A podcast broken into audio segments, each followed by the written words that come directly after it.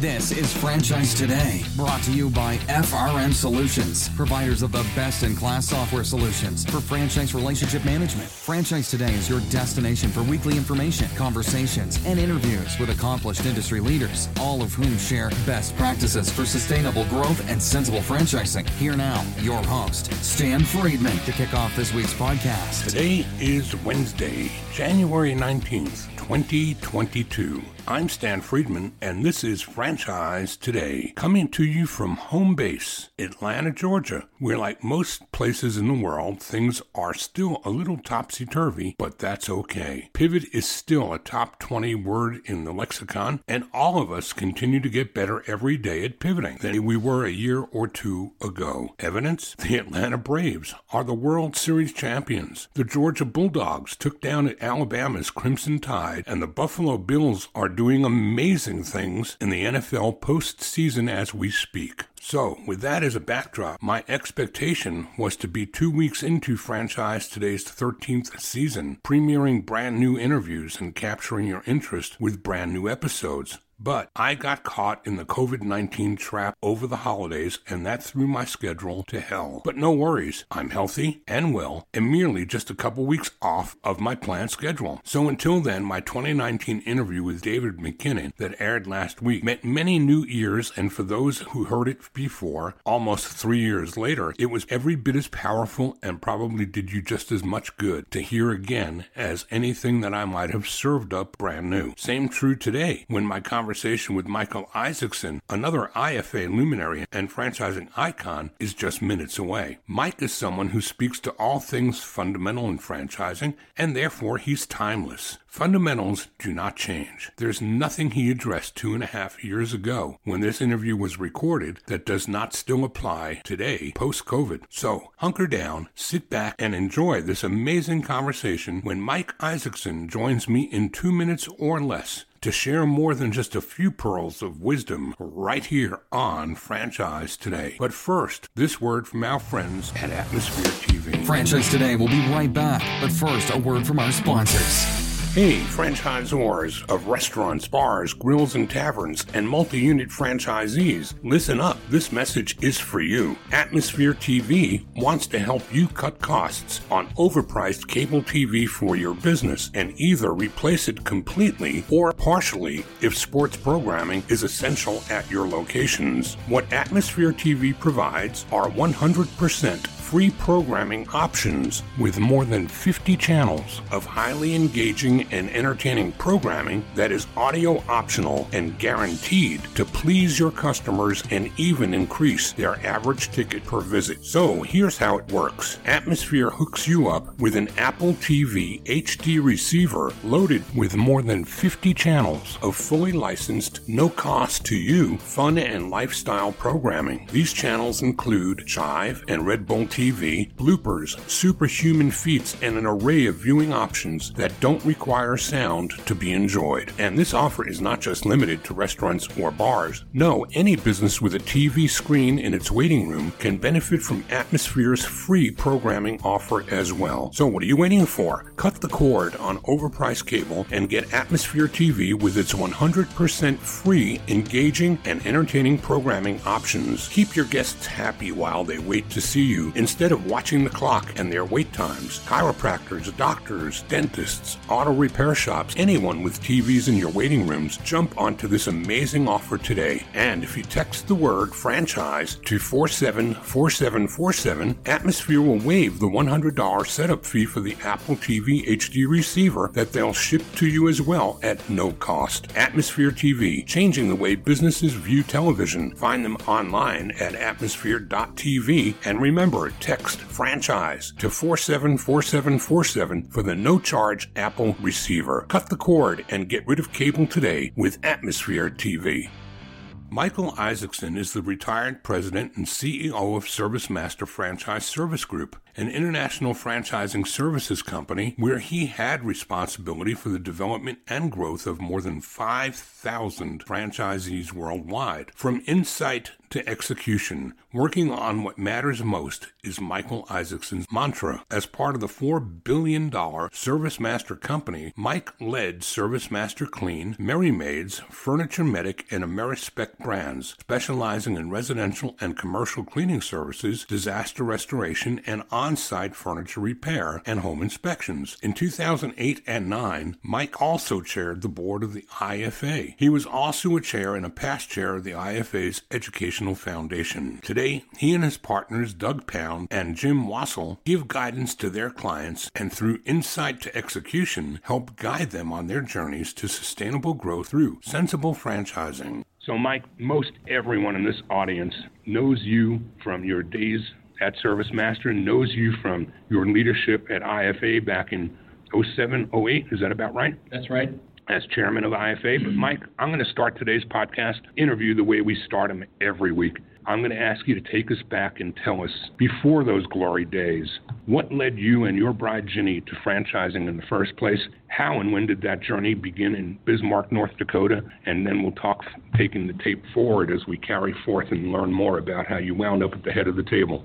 Well, great, Stan. It's a privilege to be with you today and uh, have, have an opportunity to talk about franchising. It has been the only business model that we know. So, actually, franchising started in St. Cloud, Minnesota, uh, while I worked part time through high school as a fire technician for a ServiceMaster franchisee. And Dave Thiessen was his name, and Dave's still a mentor and a great friend. But I worked part time with Dave doing fire cleanup through high school and through college and saw the character of that individual individual and saw the values that he portrayed and said, This is exciting. I also saw the results and what he was able to build. Then I also had another friend that I knew, and I went to work for him for three years. He uh, ran a large trucking company and worked for the White Whitewater Corporation and was involved in uh, a parts department. And but then I came to the conclusion that I really needed to own my own business. And I talked to Dave Thiessen, the Service Master guy in St. Cloud, Minnesota and said, Dave, I want to go to work for you. And Dave said, No, you need to become a franchisee.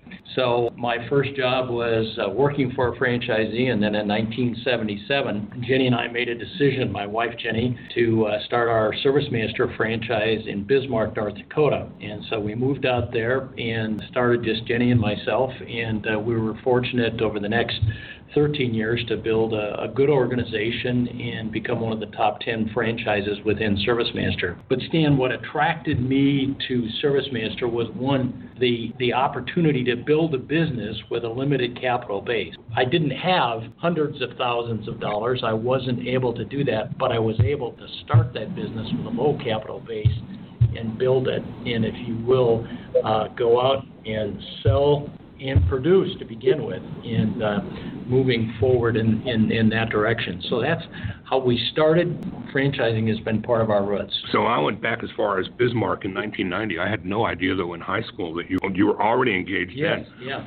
So can you even think back that far, Mike, today and reflect on the word franchise in that moment in time? Did you even know the word? Was franchising something that you were even aware of? Well, I didn't know the word franchising, but I was able to see when I worked through high school and college the standards. Dave said, This is the way we do it. This is the way we've trained. This is how we use this product. This is how we use this piece of equipment. So I saw a system, and then I was also impressed at that time, 1960s, 70s, all the manuals, uh, you know, it was all paper manuals. I was impressed with that impressed with the system, so I saw that there was a track to run on. And I saw his success. I mm-hmm. said, "Hey, this this this is pretty good. I can do that." Yeah, that's exactly right. so, how long did it take? And talk about the lift of learning to run a business and your early days as a franchisee being exposed to not just the business that you were in, but having the power of the franchise over your shoulder helping to guide the journey? Well, I think there's a couple factors in that. One, I saw the values in the relationship and the respect that ServiceMaster had for me and the responsibility they had for me as a franchisee. I saw that personal commitment from the franchisor to be successful. They were willing to build a relationship, and the franchisor was willing to be vulnerable for me to say, I need this help or you can help me. They also held me accountable. So I think that's a piece of it. But I think also the opportunity to see that it's a people business. And I was able to really find great people to work with in our franchise business and go forward. The other piece that really made a difference is I had a chance to become involved in the Franchise Advisory Council. So as I was able to interact with corporate staff and develop those relationships, that's what really made me see that franchising was a powerful force. ServiceMaster respected me as a franchisee because they recognized that I put the capital into the business. I was at risk more than they were. So I think that's an important part in the values of ServiceMaster. So this is back in 19 what? 1977 till 1990, I was a franchisee. And let's talk about some of the milestones that you experienced over that 13 years because nobody I think gets into a small business expecting that it's going to be anything of an empire going along. But at some point, as you're growing your business, you start to get some sense of I can scale this thing, or I can build this to more than just me and my wife, and what number of employees you may have started with. When did some of that start flowing for you? How far along were you when you started having those aha moments? This could be really big. Well, I think it was the the moments were when I found the right people to come and join me when I found the first production assistant, the first crew chief, the first office assistant, the first salesman, those were the aha moments that I, I saw, hey, I can stay, and at that time we sold in a blazer and a tie, and that I could stay in my blazer and tie and not have to change out of my sales dress into production dress and I started to see that I could leverage myself over the sales and the leadership of the business and develop production through the organization. So, and then the other piece was just the opportunity to build references by satisfied customers, that customers were willing to say they do a good job. And again, for me, it's an awful lot about relationships because I had customers then that I was a pallbearer at their wife's funeral. Mm-hmm. I sang at their daughter's wedding. Those are the things that, by personally investing, really gave me an opportunity to say, hey, this has legs. So you brought people on and you started to have to not only manage the business but now you're managing people what kind of skills mike did you have to bring with you what did you go to college for what did you study well, my degree was in industrial education, industrial arts. My dad and mom were both teachers, and I was going to be a teacher. But I think to me, it's about respect and empathy for the lady or the man that's cleaning that toilet or that is actually taking care of a cleanup from a fire or doing maid service. It's seeing that person as a human being that they have a soul and a heart and they have a life and not a unit of production. Now they need to perform, and I think that to me is the key thing. And then also just that each of those people are created in God's image and that we have a responsibility to those folks to be responsible. I like what you talk about, sensible, that I have to be sensitive or had to be sensitive to those people. Because really, when you boil it all down, it's about the relationships you build with the employees or the, the team members that you have and the customers that you have. And if you have strong relationships where they know we're gonna we messed up every day, we screwed up, didn't do something right, didn't empty a trash can, didn't clean something well enough. But if you had that relationship that the customer trusted you and the employee trusted you, then you had great things that could happen. So fast forward the tape for us, Mike, and at some point there was a pivot between you and your franchise and your territory that you were working and eyeballs looking toward a corporate life perhaps? Or was it the company that saw more in you or were you looking for more from the relationship? How did that well, happen? yeah and again our second objective in ServiceMaster was and those have been changed but was to help people develop. And so I was at my desk one day and the CEO of ServiceMaster called and said we'd like you to come to the home office and and be a part of Merry Maids. And I had no idea that I would have that opportunity. That was not on my radar screen, but I had gotten to know and got known because I was on the franchise council and I chaired the franchise council. So I had a chance to meet these men and women, and they had a chance to meet me. So I think I had confidence in them, and they had confidence in me. So they gave me an opportunity. And fortunately, and this sounds boastful, but fortunately, we built a good business that was transferable. So many entrepreneurs build businesses today that are not transferable. Right. Because it's all about the person. Right. Even Well, to the point where they put their own name on it, that's right? exactly right. We were service master and we were Maids and we followed the system so that my managers actually bought the business. And so we were able to transfer that business and harvest. And we gained equity. We gained value because of that. So we were able to, in July of 1990, join the Merry Maids home office and again found myself in a place that I was mentored by strong executives who cared for me as how I performed and also who I was and developed me as a human being, as a person. What was the next stage of growth then? What came next? Well, then for the next four years, I had the opportunity to lead five years the Merry Maids business, and then ServiceMaster had acquired that a couple, three or four years earlier from Dallen Peterson, who founded Merry Maids, and so I had a chance to be in franchise sales or development, and then was And quite the franchise salesman you were, as I've been well, told. Yeah, we enjoyed that was great, but again, helping men and women become franchisees was always an important part. But I also felt that responsibility.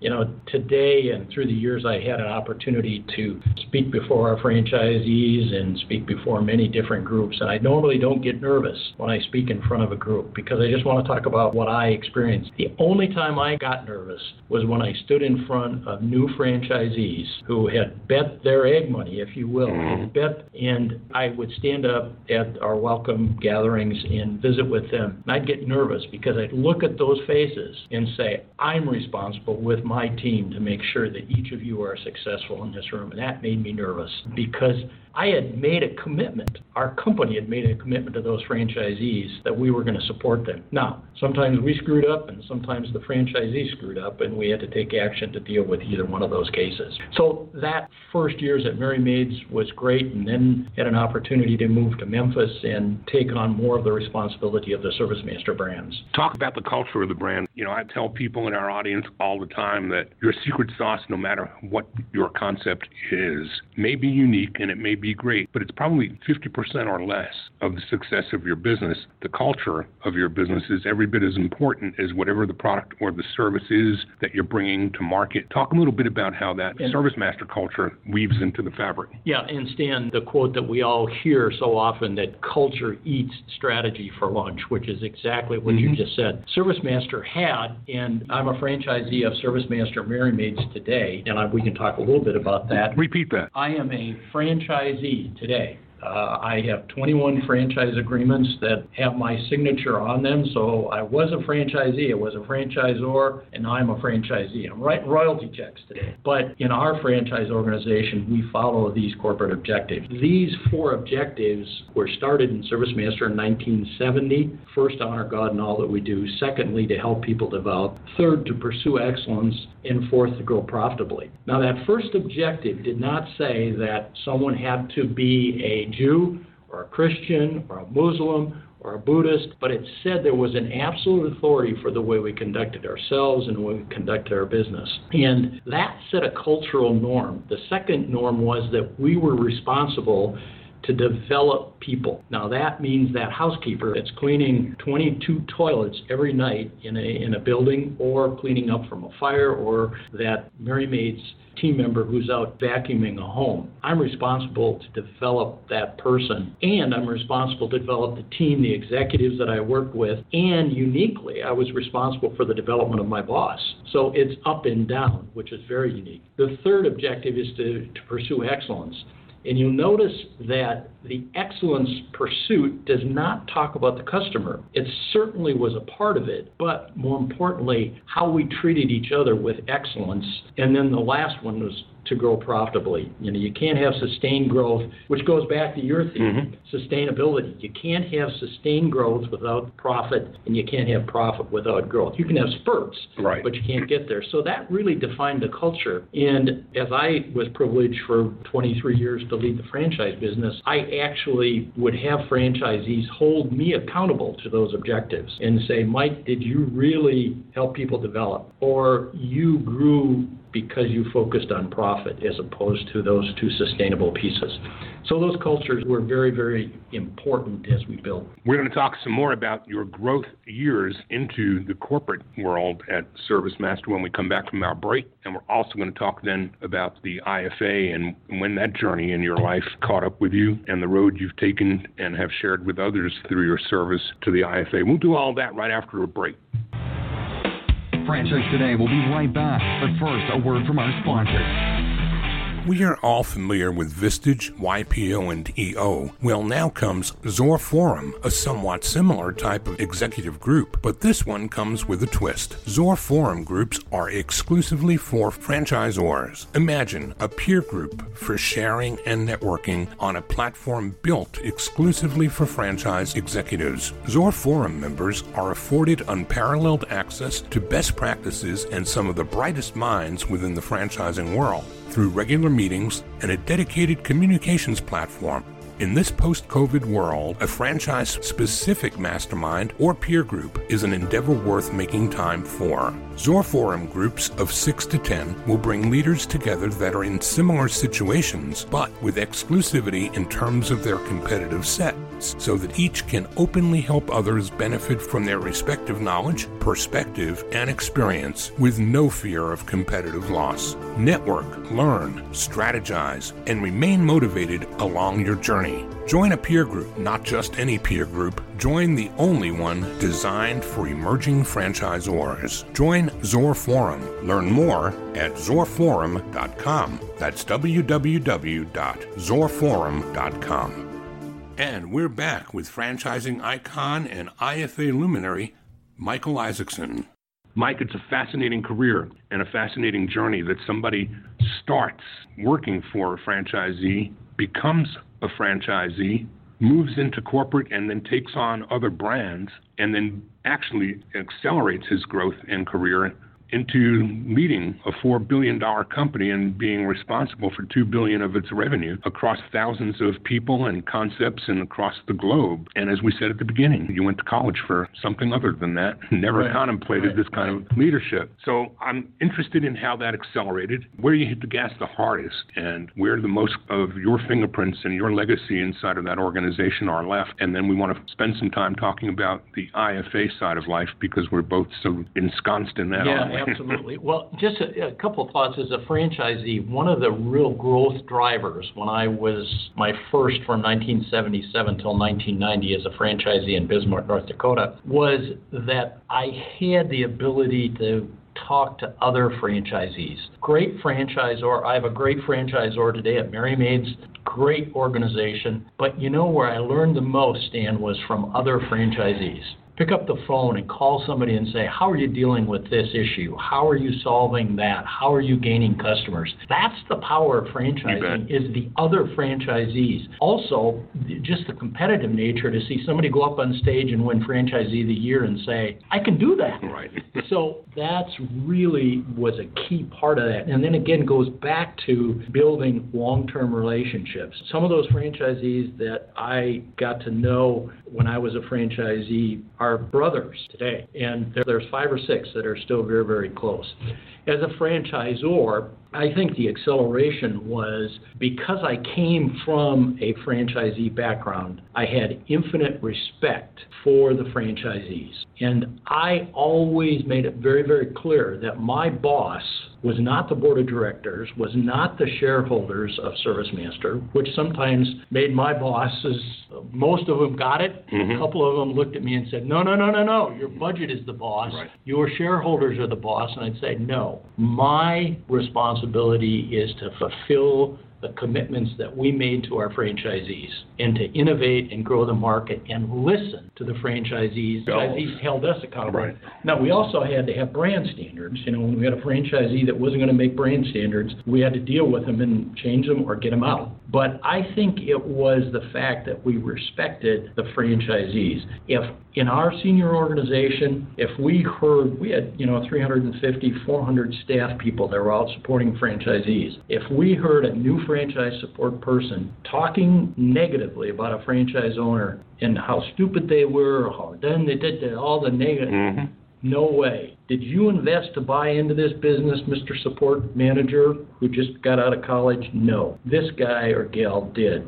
The respect and the empathy for those franchise owners is critically important. They put the capital in place. Right. That's and so I think that that was an environment that we put the franchisee because we could not get to the customer except through the franchisee. That's the agreement that we made at the beginning. So when you look back on, and I marvel again at how you've begun with the end in mind almost. You began as an employee of a franchisee, became a franchisee, went to corporate, became a corporate executive to only in the latter stages of your life become a franchisee again and run the whole gamut. I mean, that's an amazing, an amazing journey. And your life's not over. You're doing so many other things that we want to have time to get into today as well. But before we talk about things that have come since, I want to try to throw down a marker as to where IFA and you first got together.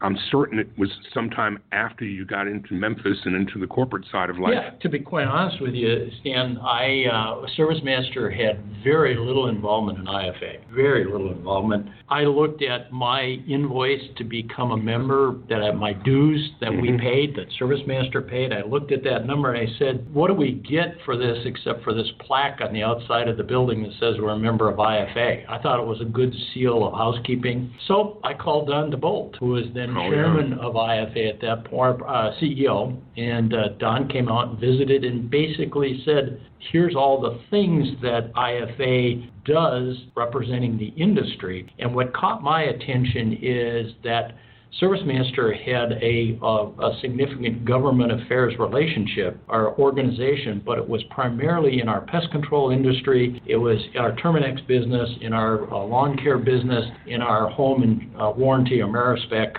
But we didn't have experts for government relations in franchising. So I saw IFA as an outsourced government relations organization to protect and enhance franchising. And so I looked at the dues that we paid, that I was buying that, I Right. outsourced that to the experts. So then I had the same power as Coca-Cola, as Marriott, as ServiceMaster, and, and big and small. And then as I got involved in IFA, getting to know Matt Shay, getting to know a lot of the folks, folks like you, Stan, and myriads of others, I learned about, again, the opportunity to learn from fellow franchisors and suppliers and franchisees. You know, I tell people all the time that if you're looking at IFA from the outside, it's nothing like anything you'll ever see anyplace else. It's not like a chamber of commerce. It's not where two people in, in the similar business aren't going to share with each other at a chamber. They're competing with Yeah, each other. yeah. But like you pointed out, you get on the phone and make those calls and talk to other franchisees, and you find a very giving community of people willing to share. It's unusual for people that don't come from within this world of ours to wrap their heads around Yeah, that. you know, you said David McKinnon was with you a couple weeks Yes. ago. David ran Molly Maids. David actually started as a Service Master franchisee in Canada and then formed Molly Maids. And when David and I had, David owned it. I never owned anything like that, but David and I would talk frequently as competitors. And that's, like you say, that's the great part. But what amazed me, Stan, is the relationships, again, that I've been able to develop inside of IFA. They're rich, they're great people. Almost all of them. There's a few that aren't. Well, and in life, that's the case anywhere you look, right? The thing I tell people metaphorically is, is that all of us, whether we are franchisors, disease, or suppliers, once a year when we get together at convention, it's like IFA is the franchisor, and we are all franchisees of IFA. No, that's right. And we all come together in fellowship, and we all come together in community, and we all come together in sharing and caring and communicating in rooms where you will find CEOs of competitive companies Yeah, that's sitting in the same right. sessions, Yeah, and, exactly but we're all right. franchising, and it's That's just right. an amazing, amazing space. So the leadership roles, I remember you as chair in 07, 08. I don't know that I knew a lot of you or about you prior to the exposure that I had to you in leadership as our chairman. Tell the audience what that looked like, and, and tell those who might aspire to one day work through the chairs and to become involved in leadership in our organization, what that did for you personally, and what kind of legacy it left for others who followed in your leadership. Well, I was fortunate. Once Don challenged me to become involved, I started to attend conferences. ServiceMaster had a large international presence in then 34 different countries around the world. And Don asked me to lead the international committee. And that was the first committee that I had an opportunity to chair. And then soon after that, uh, was elected to the board of directors and served and then had an opportunity to participate in the board meetings and to work and to help the association. And then Steve Siegel, who was chairman at that time, picked up the phone one day and said, Would you consider uh, entering the chairs? Now, at that time, it was a longer process. I think there were four different steps as you move through secretary, treasurer, first vice chairman, or uh, and then chairman, and then past chairman. But again, it was working on some of the government relations parts of franchising that really excited me. Again, that is such an important part, and IFA continues to do an outstanding job in that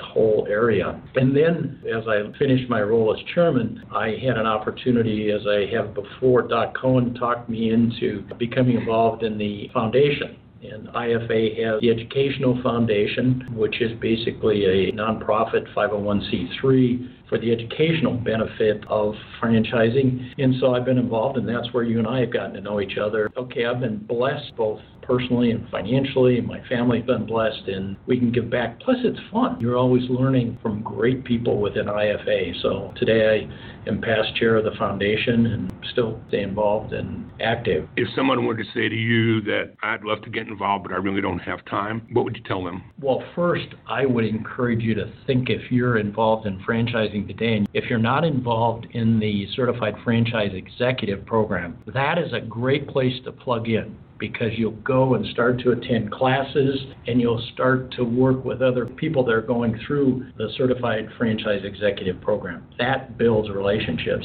Secondly, is to get to some of the local franchise activities that are going on. And then our conferences. You know, uh, uh, one conference that a lot of people overlook is our DC gathering, the lobbying day. It's a smaller environment and you get to build those relationships. And then also just plug in and find out who's chairing the international committee, who's chairing the franchise relation committee, who's chairing supplier relationships, and plug in and say, I'd like to get involved in those activities.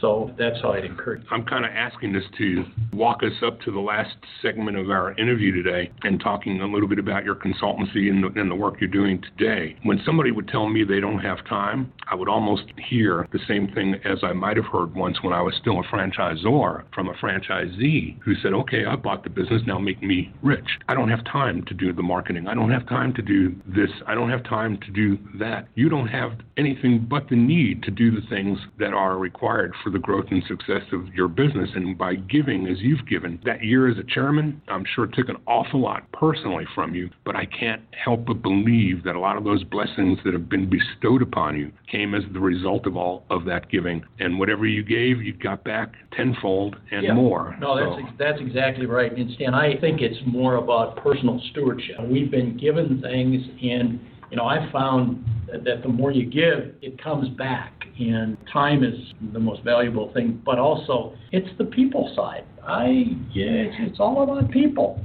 And to stay active and stay involved is really an enjoyable piece. I put up our show notes for today's episode and I talked about listening fuels insight. Insight influences strategy, and execution drives success. Working on what matters most, identifying and prioritizing the issues that will have the greatest impact on your business. That is a handful of words that speak volumes about what you're doing now with Doug and Jim and work that you're doing to help others grow through these sage words. Well, we have a group that is called Insight to Execution, which basically is is what you've talked about. That you spend some time to gain the insight of that business to find out what are the drivers, because most of the time it's three or four things that are going to move the ball most significantly inside of that business. And so we've had an opportunity to consult and work with companies across businesses today, and then also use those same concepts. I have that are members of three or four different franchise boards, and to use that ability to serve as a board member to hopefully look for some insights from my experience and also uh, to support and mentor uh, the CEOs that lead these businesses. So, how do people get involved with you or you with them? How are you able to help somebody listening to us today, an aspiring franchisor, hearing all these pearls of wisdom coming from someone like you? They probably think a guy like you's not approachable. well, yeah, I, I think one of the things I've been fortunate with Dr. Ben Litalien, I've been able to teach an ICFE course, so I get to know some of those folks. But it's mostly by referral. Someone will say, hey, I worked with Mike on this. Uh, work with Doug or work with Jim on this, call them up, see if they can help. Also, I'm pretty direct in saying, hey, I can be of help or I can't be. I know what I bring to a table and also just mostly referrals. I'm not aggressively out trying to hustle right. a bunch of stuff. If someone has a need and it fits uh, with their time and schedule, et cetera, we'll do it. But so, where's the sweet spot? What is it that you look for when you look at a company that gives you a call like that? How is it that you determine whether an engagement is a good idea or not? Well, first, do they have self awareness of really what the condition mm-hmm. of the mm-hmm. business is? What are some real factors in terms of static business numbers, the balance sheet, what's the debt? What are some of those key factors that are going to uh, look at survivability? If it's very clear that there's no chance for survival, I'm not going to be involved. They need to go and deal with other issues.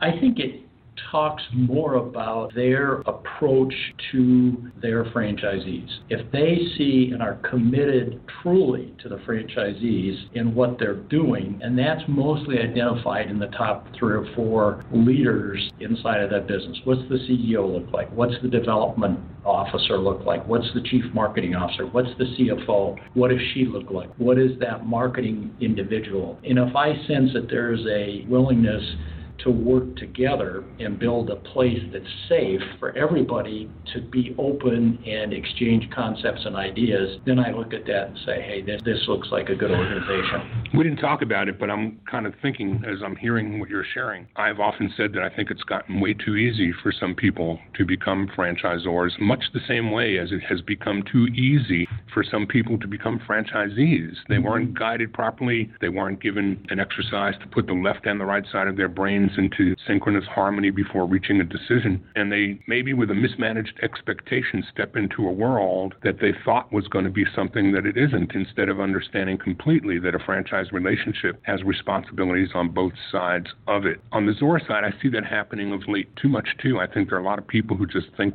I'll get an FDD, I'll get out there and I'll sell franchises and I'll be rich. Uh, yeah, and I think that what I've seen is with the emergence of the private equity groups into franchising, and private equity likes the business model in that it is a cash generation. The capital investment typically is at the franchisee level in most cases. And I think that to really understand something, you have to have empathy. Now, empathy doesn't mean that you have to go and be a franchisee, right. but you have to have that ability. I had a boss that would always say, you know, a spreadsheet can hold anything.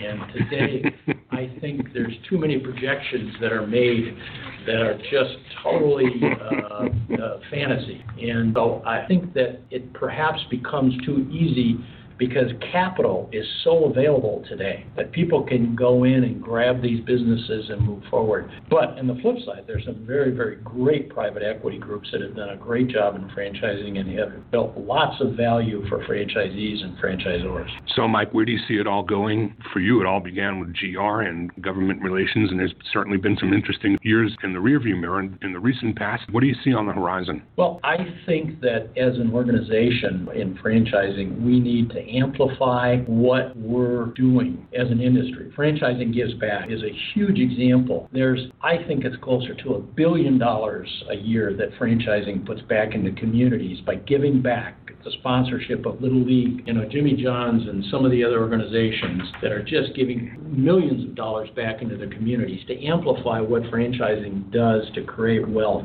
It is the most effective way to generate wealth for individuals. I think about our minority populations. What a way to change people's lives. Second is IFA, and we're working hard to make it better. To how do we improve it through government rules, the NLRB ruling? How do we make it better? How we better franchise? And then third, how do we support the community that we have in franchising. And we do have a great community. So I think it continues on because it is such an, an efficient way to go to the marketplace because you have the capital in the hands of an owner that are very, very close to the customer. And then you have a brand and a trademark and a system and IP that is all interconnected as they serve that customer. So I, I think it's very, very exciting. We'll just see this business continue to grow and develop.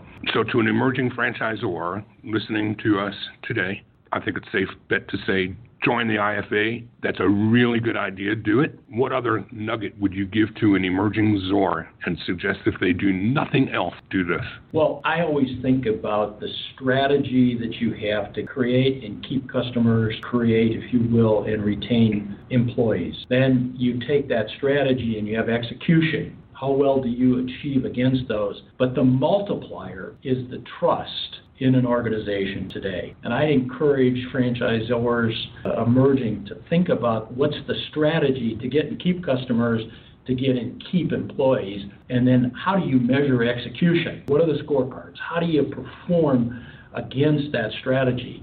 But it has to be in an environment of trust. And if you have negative trust, you multiply it against the negative and the thing goes south mm-hmm. so fast. But if you have trust within an organization, and that's a feely, touchy kind of thing, but trust is following through in the agreement. It's the respect, it's the empathy as you go forward. I think another thing that I'd encourage a, a beginning franchisor is today we as franchisors need to come in and have that positive leadership development. You know, we need to walk into a room and command the room, but we can't demand the room. Our franchisees expect that we will give leadership, but we also need to make sure that as we walk in that we do not become so self-egotistical that we have to demand the room and everyone pays homage to us. And I have seen franchisors today that become successful and they walk in, they command the room, but they also demand